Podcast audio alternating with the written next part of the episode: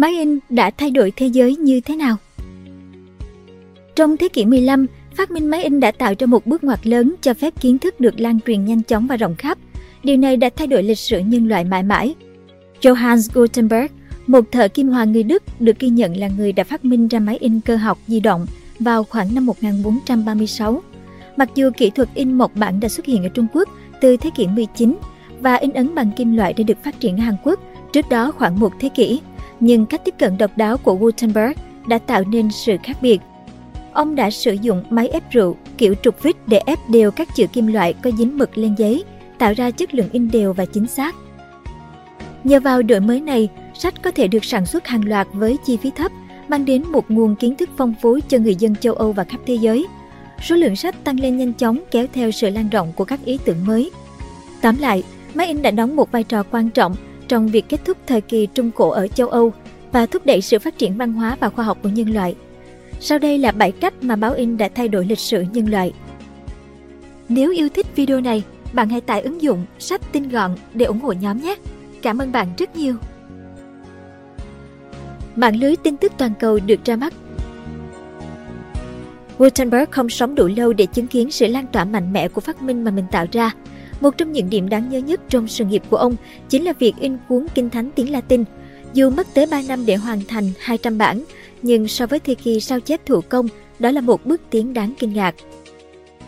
Nhưng, như giáo sư Ada Palmer, chuyên gia lịch sử châu Âu thời kỳ đầu tại Đại học Chicago phân tích, chỉ khi có một hệ thống phân phối sách hiệu quả, phát minh của Gutenberg mới thực sự mang lại giá trị.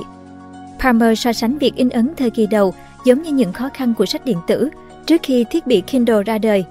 Palmer nói vui, bạn đã in xong 200 bản Kinh Thánh, nhưng có lẽ chỉ có 3 người trong thị trấn biết đọc tiếng Latin, vậy bạn sẽ làm gì với 197 bản còn lại? Lúc cuối đời, Gutenberg chết mà không còn một đồng nào và máy in của ông bị chủ nợ tịch thu. Các nhà in khác ở Đức đã tìm đến những nơi tốt hơn để kinh doanh, trong đó có Venice, trung tâm vận chuyển hàng hóa lớn vào cuối thế kỷ 15. Theo Palmer, với hệ thống phân phối sách ở Venice, khi bạn in 200 bản sách, có thể bán đến 5 bản cho mỗi thuyền trưởng. Những con tàu rời Venice không chỉ mang theo văn bản tôn giáo, mà còn tin tức từ khắp nơi. Các nhà in ở Venice đã bán những tập sách tin tức nhỏ và khi tàu cập bến, tin tức này được lan truyền rộng rãi. Dù vào năm 1490, tỷ lệ biết chữ còn thấp, nhưng người dân thích tụ tập ở các quán rượu để nghe người đọc tin tức, từ bê bối tình ái đến tin về chiến tranh. Palmer kết luận, cách mà mọi người tiếp cận tin tức đã thay đổi hoàn toàn, việc theo dõi tin tức đã trở thành một phần của cuộc sống hàng ngày. Thời kỳ Phục Hưng bước vào giai đoạn cao trào. Thời kỳ Phục Hưng ở Ý khởi đầu vào thế kỷ 14, trước khi Gutenberg phát minh ra máy in. Trong giai đoạn này, các lãnh chúa tại các thành phố như Rome và Florence đã nỗ lực tái thiết hệ thống giáo dục La Mã cổ điển, nơi đã tạo ra những nhân vật lớn như Caesar, Cicero và Seneca. Một mục tiêu quan trọng trong giai đoạn đầu của Phục Hưng chính là tìm lại và tái xuất bản những tác phẩm đã mất từ lâu của Plato và Aristotle. Các nhà bảo trợ giàu có đã đầu tư cho những cuộc thám hiểm dọc theo dải Amper và tìm các tu viện biệt lập. Những người đại diện từ Ý đã dành nhiều thời gian tại đế chế Ottoman để học tiếng Hy Lạp và tiếng Ả Rập cổ, nhằm dịch và sao chép văn bản sang tiếng Latin. Việc khôi phục những văn bản cổ điển đã diễn ra từ trước khi có máy in, nhưng việc tái bản chúng là một quá trình đắt đỏ và chậm chạp. Palmer cho biết, một cuốn sách được viết tay vào thế kỷ 14 có thể đắt đỏ bằng giá một căn nhà. Thư viện lớn nhất châu Âu vào năm 1300 là Thư viện Đại học Paris với chỉ 300 bản thảo. Tuy nhiên, vào năm 1490, tại Venice, trung tâm in ấn của châu Âu, giá in một tác phẩm của Cicero chỉ bằng một tháng lương của một giáo viên. Máy in không phải là nguồn gốc của Phục Hưng, nhưng nó đã gia tăng tốc độ phổ biến kiến thức. Palmer nói, bỗng nhiên, dự án giáo dục cho một số ít tầng lớp giàu có được mở rộng cho tất cả mọi người, với mục tiêu xây dựng thư viện ở nhiều thị trấn và thậm chí trong nhà của các thương gia khá giả. Martin Luther trở thành tác giả bán chạy nhất đầu tiên. Nhà cải cách tôn giáo người Đức Martin Luther từng nói, in ấn là món quà vĩ đại nhất từ Chúa. Dù Luther không phải người đầu tiên đặt ra nghi vấn về giáo hội, ông lại là người đầu tiên lan truyền thông điệp của mình rộng rãi. Trước ông, nhiều kẻ dị giáo đã thất bại trước sức ép của giáo hội và tác phẩm của họ dễ dàng bị tiêu hủy. Nhưng Luther đã đưa ra những phản đối của mình đúng vào thời điểm nghề in ấn đang phát triển trên toàn châu Âu. Ngày 31 tháng 10 năm 1517, theo truyền thuyết, Luther đã đóng đinh 95 luận đề của mình lên cửa nhà thờ ở Wittenberg. Chỉ 17 ngày sau, các bản in khổ lớn của tài liệu này đã xuất hiện tại London theo lời Palmer.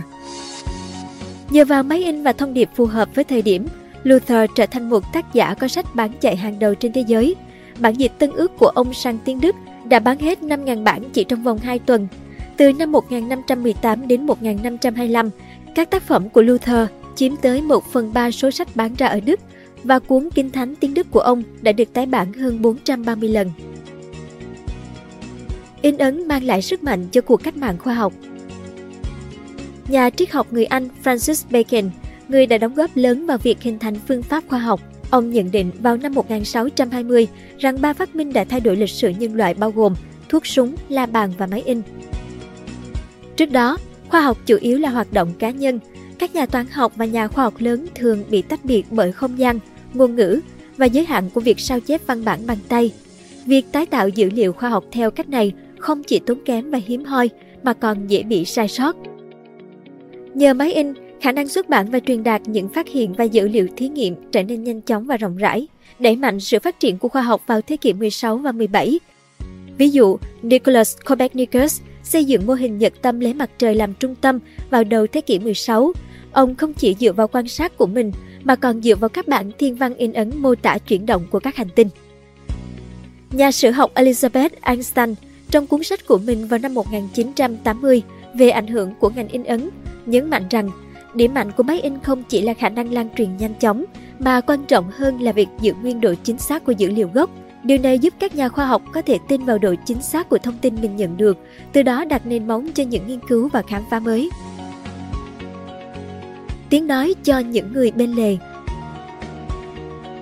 Palmer nhấn mạnh, khi có một công nghệ thông tin mới ra đời như máy in, những người bị thiếu tiếng nói trong xã hội trước đó sẽ là những người đầu tiên nắm bắt và tạo ra tiếng vang lớn từ nó, và được coi là những người có quan điểm cấp tiến. Để tiếp nhận và tận dụng công nghệ mới, từ đài phát thanh đến Facebook và Instagram, người ta cần một tinh thần dám thử nghiệm. Những người dám mạo hiểm và nhanh chóng tiếp nhận công nghệ mới thường là những người trước đây không được lắng nghe. Palmer giải thích, trong thời kỳ của cách mạng in ấn, những người này thường là các tôn giáo phái dị đoan, các nhóm tách ra từ giáo hội Cơ đốc giáo hoặc những người phê phán chính quyền. Cuộc cải cách Tin Lành chỉ là một minh chứng cho việc máy in đã giúp những tiếng nói này được chú ý. Khi những quan điểm phản đối và thách thức trở thành một phần của cuộc đối thoại công cộng, những người nắm quyền sẽ cố gắng kiểm soát và hạn chế chúng. Trước khi máy in ra đời, việc cản trở thông tin chỉ cần qua việc tiêu diệt những kẻ dị giáo và tài liệu của họ. Tuy nhiên, Palmer cho rằng sau khi máy in được sử dụng, việc triệt tiêu hoàn toàn một ý tưởng gần như bất khả thi. Cuốn sách càng bị coi là nguy hiểm, người ta càng muốn khám phá nó. Mỗi khi giáo hội công bố danh sách bị cấm, những nhà xuất bản luôn biết họ nên tập trung vào việc in ấn thứ gì tiếp theo. Từ dư luận đến cách mạng quần chúng. Trong giai đoạn khai sáng, tác phẩm của các triết gia như John Locke, Voltaire và John Jacques Rousseau được nhiều người đọc khi tỷ lệ biết chữ gia tăng.